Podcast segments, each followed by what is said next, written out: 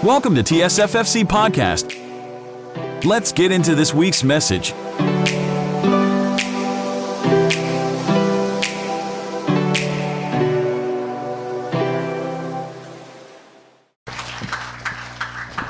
Praise the Lord. Isang mapagpalang umaga po sa ating lahat.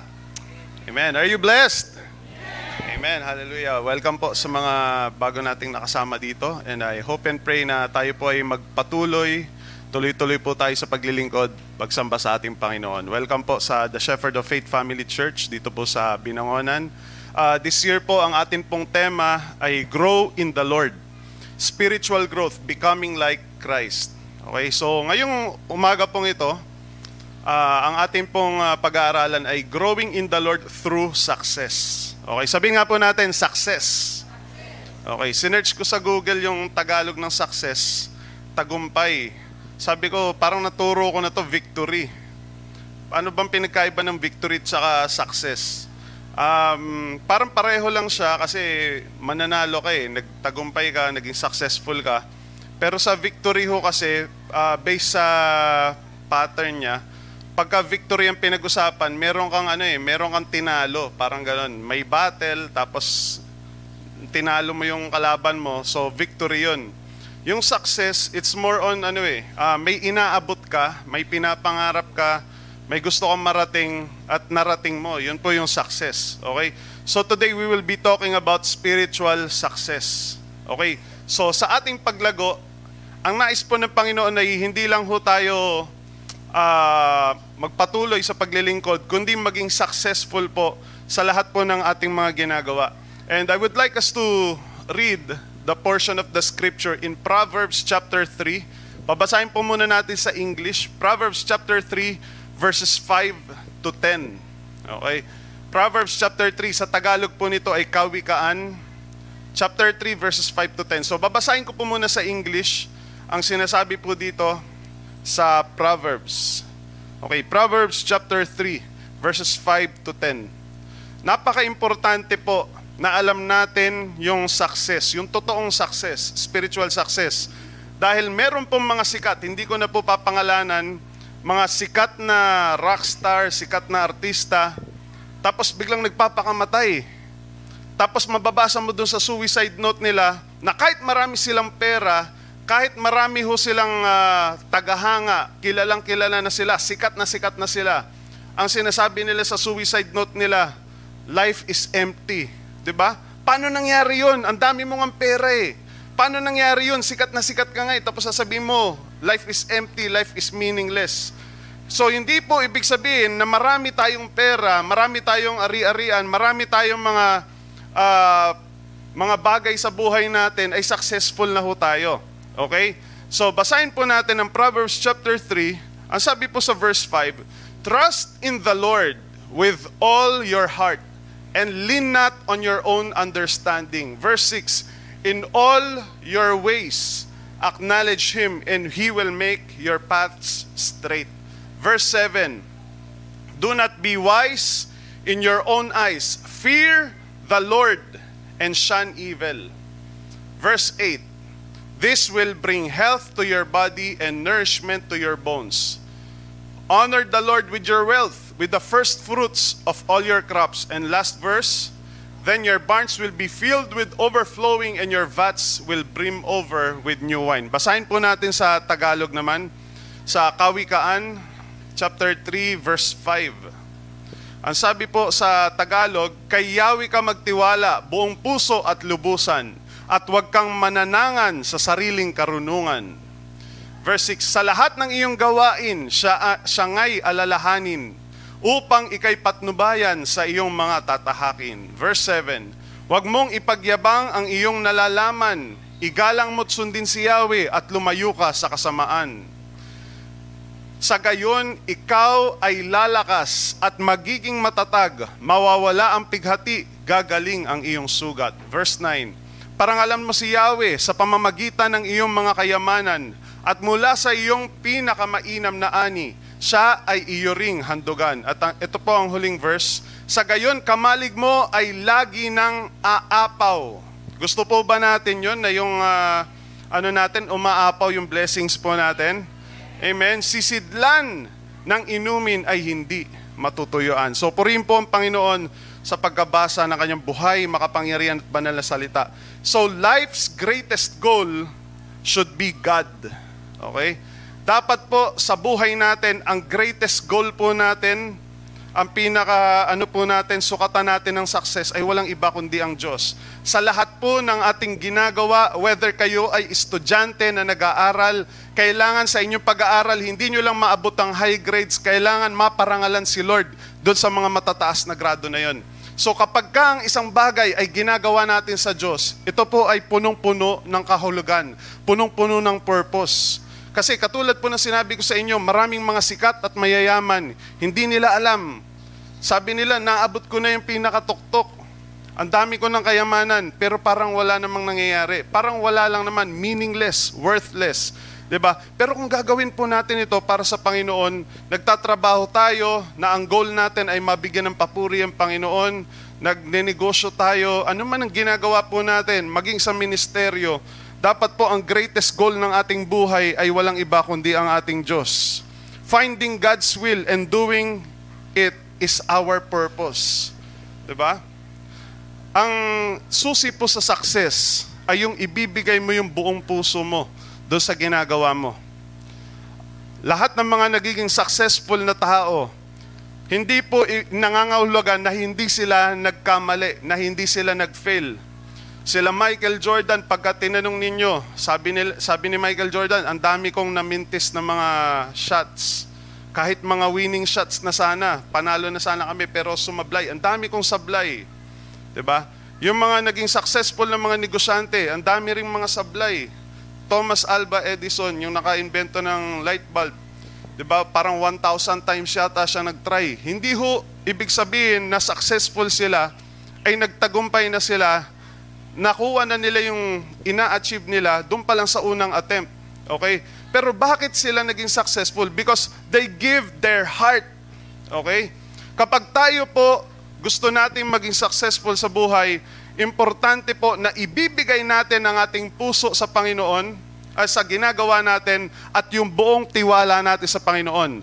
May tatlo pong bagay na binanggit dito si King Solomon sa Proverbs. Okay, una, trust. Okay, pangalawa, lean not. At yung pangatlo, Ak- ay, sorry. Ah, tama. Trust, lean not, saka acknowledge. Okay? So, trust. Kapag ka magtitiwala tayo sa Panginoon mga kapatid, hindi pwedeng kalahati lang ng puso natin. Sabi po sa binasa natin kanina sa scripture reading Jeremiah chapter 17 verse 7. Basahin po natin sa English. Jeremiah chapter 17 verse 7, Blessed is the man whose trust in the Lord whose confidence is in Him. Okay? So pinagpala ang tao na ang tiwala ay nasa Diyos at ang kumpiyansa, ang lakas ng loob niya ay nasa Diyos din. Meron pong isang uh, lalaki na, alam niyo yung Niagara Falls, tumatawid dun sa Niagara Falls na kable lang, parang ganyan. Nakabisikleta, isang gulong. Palakpakan yung mga tao, tuwan-tuwa sila kasi galing ng lalaki tumatawid sa Niagara Falls, eh delikado yon. Tapos kable lang, tapos isang gulong na bisikleta, kaya niyang tawirin. Sabi niya, sabi niya sa mga tao, nakita niyo na ako na tinawid to. Naniniwala ba kayo? Kaya kong tawirin to. Nang sampung beses, sigawan yung mga tao, yes! Naniniwala kami! Okay, kung naniniwala kayo, sige, isang beses ko lang tatawirin. Sinong gustong sumakay sa likod ko, sa balikat ko? lahat nag-atrasan. 'Di ba? Naniniwala sila pero wala silang kumpiyansa. Okay?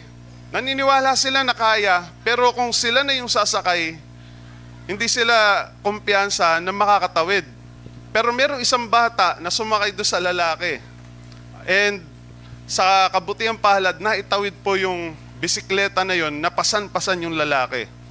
At nalaman nila na yung lalaki, yung bata na pumas, uh, pumasan do sa lalaking yon, yung anak pala niya. Okay? Anak pala. Kaya pala sobrang tiwala niya do sa lalaki na tumatawid kasi tatay niya pala yon. Alam niyo po, katulad ng pinag, pinag-usapan natin last week, if we have intimacy with the Lord, yung closeness natin sa Panginoon, 'di ba? Magtitiwala tayo sa Panginoon. Bakit po? Kasi alam natin na ang Diyos makapangyarihan. Pag uh, sabi po sa Isaiah chapter 55 verse 8.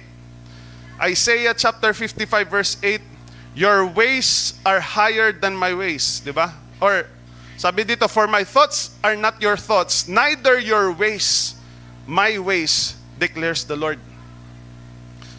Ang kaisipan ninyo ay hindi ko kaisipan. Tandaan natin to mga kapatid. Ang kaisipan ng Diyos ay hindi natin isip. Amen? At ang kaparaanan ng Diyos ay hindi po natin karap, kaparap, kaparaanan. Para sa tao, ang dalawang isda at limang tinapay ay hindi kakasya sa limang libo. Yun yung isip natin eh. Yun yung sinasabi natin. 5 plus 2, 7. Hindi pwedeng magkasya yan sa 5,000. 'Di ba? Pero anong ginawa ni Jesus? Napakain yung limang libong kalalakihan, hindi pa kasama yung mga babae at lalaki, at meron pang sobra, labing dalawang baskets. 'Di ba? Ganun po kumilos ang Panginoon para dun sa balo na merong anak. Sabi niya, dalawang ano na lang to, uh, dalawang pagkain na lang to, mamamatay na kami. Hindi nakakasya yung langis namin. Pero ano pong ginawa ng Panginoon? Hindi nauubos yung pagdaloy ng langis. Diba? Para sa kanila, wala na, hindi na aabot to eh. Kulang na kulang na to eh. Kasi po, ang tao, limitado. Ang tao, ang kapasidad ng tao ay napakaliit lang kumpara po sa kayang gawin ng Diyos. Amen po? Hallelujah. Magtiwala tayo sa Diyos mga kapatid. Nagpunta po ako sa iba't ibang lugar. Palagi kong ginagamit yung testimony ng mother ko, yung tumayo dito kanina, si Pastora. Sa mga hindi po nakakilala, yung nakablo po, nanay ko. One day, kasi baka hindi kayo kalala na iba. Isang araw, kaya po importante magtiwala sa Panginoon. Isang araw, pumunta ho siya ng CR, ang daming dugo do sa kanyang ihi. Daming dugo. Nagpa-check sa doktor, nagpa-laboratory, nakitaan ng uh, bukol. Bukol sa ovary, mga kapatid. Kasing laki ng kamao. Kasing laki ng kamao, mga kapatid. Okay? Uh, sabi ng doktor, uh, Mrs., uh, hindi ka na magkaka hindi ka na magkakaanak. 'Di ba? Okay lang, apat na kami. Diba? Marami ng anak, so okay lang. Pero yung pangalawa po ang mahirap tanggapin. Diba? Ano yung pangalawa? Na baka hindi na tumagal ang buhay. Tama ba? O baka may cancer, may tumor. Yun po yung sabi ng doktor. Tandaan nyo po, sinabi ng salita ng Diyos, ang isip ko ay hindi ninyo kaisipan. Ang doktor matalino, pero ang Diyos higit pa sa matalino, mga kapatid. Kung ang tao ay may kapangyarihan, ang Diyos ay higit pa sa mga hari, higit pa sa mga presidente, higit pa sa pinakamakapangyarihang uh, mga bansa dito sa mundo, mga kapatid. Amen? Imposible na ho eh, na magamot yun. Imposible. Hindi ka na magkakaanak. Apat na ho kami. Ako, si Honey, si Divine, si Caleb. Hindi ka na magkakaanak.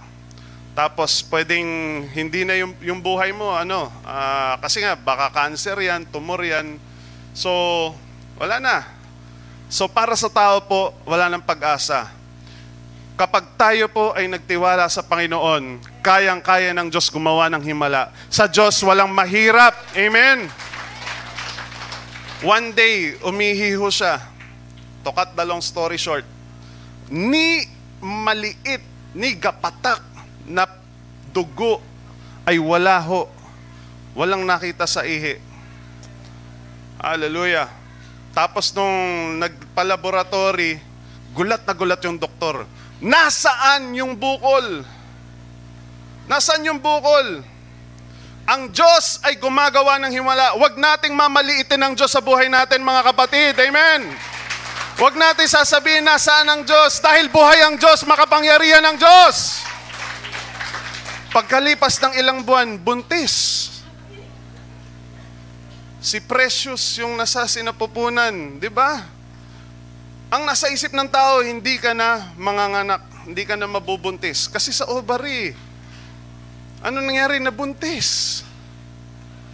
Yun ang kaisipan po ng tao, limitado. Ito lang ang alam ko eh. Kahit ilang dekada, ilang taong pag-aaral nung doktor, hindi ko po minamalit ang mga doktor ha, don't get me wrong. Okay? Pero alam niyo po, kahit yung pinakamatalinong tao ay hindi sasapat, hindi hihigit sa kung ano ang katalinuhan ng Diyos. Kaya po sabi dito, trust in the Lord with all your heart. Amen. Bakit nagiging half-hearted yung pagtitiwala ng tao sa Diyos? Kasi po, meron tayong doubt minsan eh, Lord, kaya ba? Posible ba? Lord, parang mahirap eh.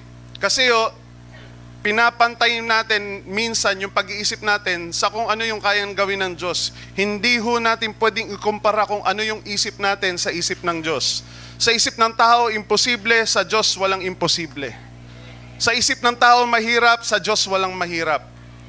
Sa isip ng tao, wala nang magagawa. Pero sa Diyos, marami pang magagawa. Amen? ang Diyos natin makapangyarihan, sabi mo sa katabi mo, magtiwala ka sa Diyos ng buong puso. Amen. Trust in the Lord with all your heart. Amen. Hallelujah. Hallelujah. So yung pagtitiwala po sa Panginoon mga kapatid, ay isang malaking bagay. Kaya napakaganda po dito sa church na merong morning devotion palagi at uh, merong prayer palagi. Pray-pray pa kayo eh. Ganun din naman, wala namang mangyayari. Hindi po. Makapangyarihan po ang Diyos na nilalapitan natin. Tumutugon tayo sa Kanya, ah, tumutugon siya sa ating mga panalangin. Amen po ba? Hallelujah. So, lean not on your own understanding. Lahat po kasi ng mga Those who know themselves find their own understanding a broken uh, a broken thing. Okay? So, yung pangunawa natin, uh, iba kasi, lean not on your own understanding. Isa po sa pinakamahirap yan, lalo pag may pinag-aralan ng isang tao. Lord, ito lang ang laman ng pitaka ko. Pero pag magtitiwala ho tayo sa Panginoon, mga kapatid, ang kayang i-provide ng Panginoon ay higit pa sa laman ng bank account natin, higit pa sa nilalaman ng pitaka natin. Hallelujah. I have seen many people na kulang na kulang, pero kapag ka nagtiwala sa Panginoon ng buong puso, sabihin nga natin buong puso. Si Lord ho kasi hindi niya bibiguin yung mga nagtitiwala sa Kanya ng buong puso. Amen po ba? Hallelujah. Para po sa mga hindi nakakaalam, lima po kami magkakapatid. Uh, ah, 1991, pumutok ang Mount Pinatubo. Okay, sino pong nakakaalala nun? Pumutok ang Mount Pinatubo noong 1991. Si mama po ay buntis. Sa pangatlo naming kapatid, buntis na naman. Parang, parang may, ano ah, mga anak, parang may, bakit buntis na naman? Parang, ano, anyway, buntis sa pangatlo naming kapatid. So, nung lumabas yung baby, yung kapatid namin si Divine, puro pula, no? Mula ulo hanggang paa, puro pula. Dinala sa ospital, sabi po ng doktor, Mr. Mrs., tatlo na po yung pasyente namin with the same condition. Siguro nakalanghap sila ng abo during that time. Tatlo na po, lahat patay. ba? Pagka ganun ang balita, mga kapatid, ano mararamdaman natin? 'Di ba? Lean not on your own understanding.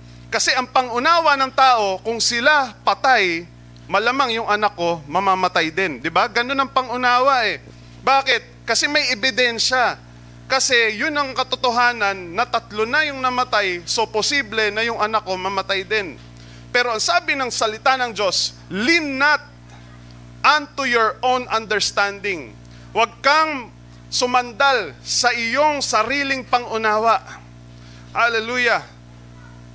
Trust in the Lord with all your heart. Alam niyo po, sabi ng doktor, malit ang tsansa na mabuhay ang inyong anak. Pero pag nabuhay yan, magiging epileptic yan. Alam niyo po, ilang taon na si Divine? 31, magiging 32, may dalawang anak, ni isang beses mga kapatid, hindi po naging epileptic. Ganyan kabuti, ganyan ang kapangyarihan ng ating Panginoon. Amen! Hallelujah! Trust in the Lord with all your heart and lean not unto your own understanding. In all your ways, acknowledge Him. Sa lahat, i-acknowledge natin ang Panginoon. Nakikita ko minsan sa mga taxi, sa mga jeep, nakalagay, katas ng Saudi. Ah, Ibig sabihin, yung taxi nila, yung jeep nila, nabili dahil sila ay nagtrabaho sa Saudi. Wala masama doon kasi proud ka sa pinaghirapan mo eh. Diba, ang hirap kaya magtrabaho sa abroad. Ah, diba? Katas ng Qatar, mga ganyan. mga ano eh. Ibig sabihin, bunga yon ng kanyang pagtatrabaho sa ibang bansa. Okay? Pero meron din ako nakita na taxi, all by God's grace. Ibig sabihin, sa pamamagitan lamang ng biyaya ng Panginoon. Sa lahat po ng bagay, ina-acknowledge natin si Lord. Importante yung pag-acknowledge natin sa Panginoon, di ba? Kasi hiwalay sa Diyos, wala ho tayong magagawa. Hiwalay sa Diyos, ang hirap. Ang hirap po, di ba? To acknowledge the Lord in all things is full surrender to Him. Ibig sabihin talagang, Lord, hindi na ako to. Kasi kung sa sarili ko lang, hindi ko mabibili to. Kung sa sarili ko lang, hindi ko kaya to. Maraming mga tao, kumpiyansa sa sa- sarili nilang talino, kumpiyansa sa sarili nilang lakas. Tapos nung naaksidente, nabali, naputulan ng kamay, naputulan ng paa, wala na, di ba? Hindi ho kasi natin hawak ang buhay natin. Pwedeng malakas tayo ngayon, pero kinabukasan, hindi ho natin alam kung anong mangyayari sa atin. Salamat Lord, kasi isang taon na. Salamat Lord, kasi sampung taon na, pero nakakapagtrabaho pa rin ako. Tandaan po natin, mga kapatid, it is God who gives us the ability to gain wealth. Okay? To produce wealth. Si Lord ang nagbibigay sa atin. Si Lord ang nag-iingat po sa atin. Biruin nyo sa araw-araw. Diba? Napakikipagsapalaran natin sa buhay. Iniingatan tayo palagi ng Panginoon. Pinapalakas tayo ng Panginoon. Amen ho ba? Kaya ho hanggang ngayon, nakakapagtrabaho pa rin tayo. Hanggang ngayon, kumikita pa rin tayo. Amen po ba? Kasi ho, si Lord ang nagbibigay sa atin ng lakas. Si Lord ang nag-iingat po sa atin. I-acknowledge natin, Lord, salamat. Katulad ng sinabi ni Pastora kanina, nagising pa ako. Hanggang ngayon, Lord, buhay pa ako. Humihinga pa ako. Amen? Acknowledge the Lord in every thought, in every word. Acknowledge the Lord in your job and in your home. Lord, salamat Panginoon. Kasi hanggang ngayon, ah, nandito pa rin ako sa trabahong ito. Huwag natin sabihin na, ano, minsan hindi may iwasan magre-reklamo tayo eh. Lord, kulang na kulang tong sahod ko, di ba? Ang payat naman itong sahod ko. ano ba to? Tumal ng mga kliyente. Imbis na ganun po yung maging bukang bibig natin, sabihin natin, Lord, alam ko, pagsubok lang to. Tandaan nyo po, hindi sa lahat ng oras ay palagi, sabi nga nila, hindi araw-araw Pasko. May mga araw talaga na matumal, may mga araw talaga na hindi maganda. Palagi ko nga pong sinasabi sa mga may mga hinaing sa trabaho, we can have a bad day, but not a bad career. Hindi po nangangahulugan na yung, mas, yung pangit na araw mo ay pangit na career. Okay? Minsan kasi isang araw lang na pangit, pangit na yung negosyo. Hindi po. Okay? So, hindi ho nangangahulugan. May mga araw lang talaga na gano'n. Pero i-acknowledge natin, Lord, dumadaan lang ako sa pagsubok, pero Lord, ina-acknowledge ko na ikaw ang nagbigay ng trabahong ito at ikaw din ang magbibigay ng tagumpay sa akin. Amen? Si Lord ang nagbigay ng negosyo sa iyo, si Lord ang nagbigay ng trabaho sa iyo, si Lord ang nagpasok sa iyo sa school na yan, si Lord ang magtatawid sa atin, si Lord ang magbibigay ng tagumpay sa atin. Amen? Hallelujah. Acknowledge the Lord when days are dark and bright. Na-acknowledge natin na, Lord, salamat dahil sagana ako ngayon. Kahit si Pablo eh, in-acknowledge niya, naranasan kong hirap, naranasan ko yung kasaganaan, 'di ba? Pero I can do all things through Christ who strengthens me. Amen. Hallelujah. Lord, medyo mabigat tong araw na to, pero I can do all things through Christ who strengthens me. Amen. Acknowledge the Lord in everything. Hallelujah. So, makikita po natin na yung tatlong, yung verse na ito, no? Trust in the Lord. Basahin po ulit natin. Isa puso ho natin ito. Trust in the Lord with all your heart. Buong puso mga kapatid ha. And lean not on your own understanding. In all your ways acknowledge Him and He shall make your paths straight. Okay, tuwid na daan. And then, sabi ni Solomon dito sa chapter, uh, verses 7 to 10, uh, merong apat na H dito. Okay? Humility, holiness, health, at saka honor. Okay? So, dun muna tayo sa humility. Basahin natin yung verse 7. Ang humility ho kasi, it is the quality that makes us more like Jesus. Ano po yung humility dito? Apat na H to ha. Una, humility, pagiging humble. Sabi dito, do not be wise in your own eyes. Fear the Lord and shun evil. Matakot ka sa Diyos at layuan ang masama. Okay? So, ang pagiging humble po una ay hindi hindi natin tinitignan ng sarili natin na tayo ay matalino. Hindi ko sinasabing ano ah, wag tayong mag-aral or magpakatalino. Subalit wag natin sabihin na ako magaling kasi ako kaya ang ganda ng church eh. Dahil sa akin, ano eh, di ba? Kaya ganito ang pamilya ko. Huwag tayong maging matalino sa sarili nating mata. Okay, sa sarili natin. Huwag natin i-consider na ako kasi ang dahilan yan eh, kung bakit naging ganyan. So, sabi dito, fear the Lord and shun evil. So, humility. Pangalawa, pangalawang H, holiness. The character that identifies us a Christian. Holiness is fear the Lord. Yung matakot sa masama, uh, matakot sa Diyos at lumayo sa masama. Yan po yung holiness. Tapos health. Um, sabi dito, alam niyo po ba na yung emosyon natin nakakaapekto po yan sa health natin? Sa verse 8, ang sabi dito, kapag tayo daw ay nagkaroon ng takot sa Diyos at lumalayo sa masama, sabi dito, this will bring health to your body and nourishment to your bones. Kahit yung stress po, akala natin isip lang. Sa isip lang yan, hindi po. Sa isip lang yan, pero kakabugdibdib mo. So, hindi pa rin mas- maganda sa health, di ba? Tataas BP mo. Mapupuyat ka, so manghihina ang katawan.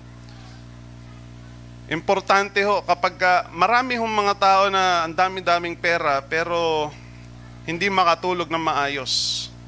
Okay? Kasi ano pa rin eh, minsan kino, inaano sila ng konsensya nila, minsan na anda, may mga feeling sila na nagigilty sila, ang daming gumugulo sa isip nila. Pero pag tayo po ay may kapayapaan na nagmumula sa Diyos, 'di ba? Hindi natin mabibili yung ano eh, yung masarap na tulog, yung tulog na ano, yung walang bumabagabag sa atin mga kapatid. Kaya importante yung ano eh, yung fear the Lord, yung isurrender natin sa Lord lahat. Lord, bago ako matulog, Panginoon, kahit lahat ng kabigatan ko, ibibigay ko sa iyo, Panginoon. Ilelay down ko sa inyo. Amen? Amen po ba? Andiyan pa po ba kayo? Amen. So, ayan, health. Tapos yung pang-apat, yung honor. Medyo pinaikli ko na lang, sinortcut ko na kasi alam ko, ano eh. ah, kulang na tayo sa honor. Honor. Sabi sa verse 9 and 10, Honor the Lord with your wealth, with the first fruit of all your crops. Sabi dito, i-honor natin si Lord sa ating mga kayamanan or sa ating mga pinagkakakitaan. Diba? Um, Maraming mga tao pagka sa church, yung 500, ang laki naman, 500, di ba? Ba't ako magbibigay sa church ng 500? Ang laki-laki niyan. Pero pag pupunta sa mall, 500 lang, kulang to ah. 'Di ba? Sino mag enjoy sa 500? Pero pag sa church, parang ang laki naman ng 500. Alam niyo po, uulitin ko na naman. O, sinabi ko na to paulit-ulit, pero ulitin ko na naman. Walang mahal sa taong nagmamahal. Sa Diyos, pag mahal natin ang isang tao, 'di ba? Hindi natin panghihinayangan kung ano yung binibigay natin. Bakit? Kasi ino-honor natin yung tao eh. Ino-honor natin. 'Di ba? Nagbigay ng ano, basta kasya sa budget, basta kaya. Minsan nga kahit wala sa budget eh. O magsasangla ako, magbebenta ako para mabili ko lang yung sing-sing na ipang po-propose ko. 'Di ba? Sing-sing para dun sa taong pinakamamahal niya. Pag tinanong mo kung nangihinayang, nangihinayang ka ba na bumili ka ng ganyan kamahal? Hindi. 'Di ba? Bakit? Kasi mahal mo eh. Special sa iyo yung taong 'yon. Amen po ba? Sa Diyos po pagka in-honor natin si Lord ng ating kayamanan, hindi ho tayo mag-iisip na nakakapanghinayang. Bibigay natin yun kasi mahal tayo ni Lord dahil siya ang unang nagmahal po sa atin. Amen? Honoring the Lord. Honoring. Pagka in-honor natin yung uh, parents natin, di ba? Dapat kapag, uh, kunwari, birthday, sayang lang na kinapos sa, ano eh, sa pagpaplano. Sabi ko, 60 years old si mama, dapat uh, 60,000. Di ba? Kasi 60, 60. Wala eh, hindi nangyari. Pa, ano na lang, 60 pesos na. Next year, 61,000. Simulan na natin mag-ipon. di ba? Maraming mga lumalabas sa social media kung paano nila uh, gastusan yung kanilang papakasalan, kung paano nila gastusan yung mga magulang nila, 'di ba? Kung paano nila gastusan yung birthday ng kanilang anak. Bakit? Kasi special ho sa kanila eh.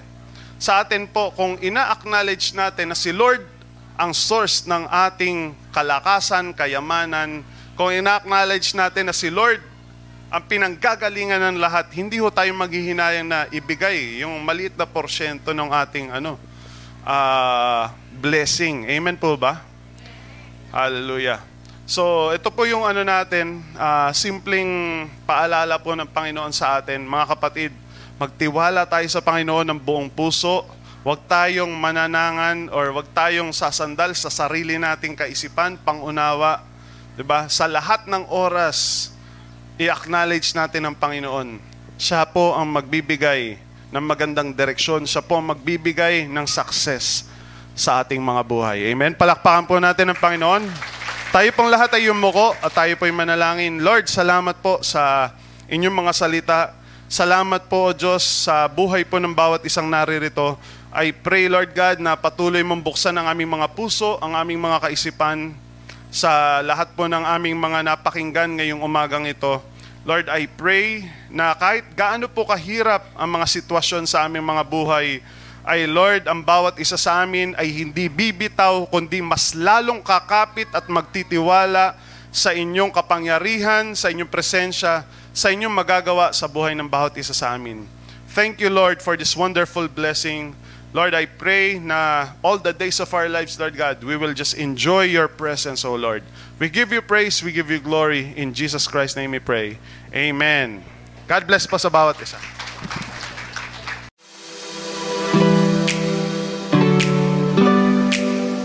Thanks for joining us. If you haven't already, hit the subscribe button and leave us a review. It helps this podcast reach even more people. Also, you can watch weekly messages from wherever you are. Head over to tsffc.online.church. And a special thanks who give generously to help us produce weekly content like this. God bless you, and we'll see you next week.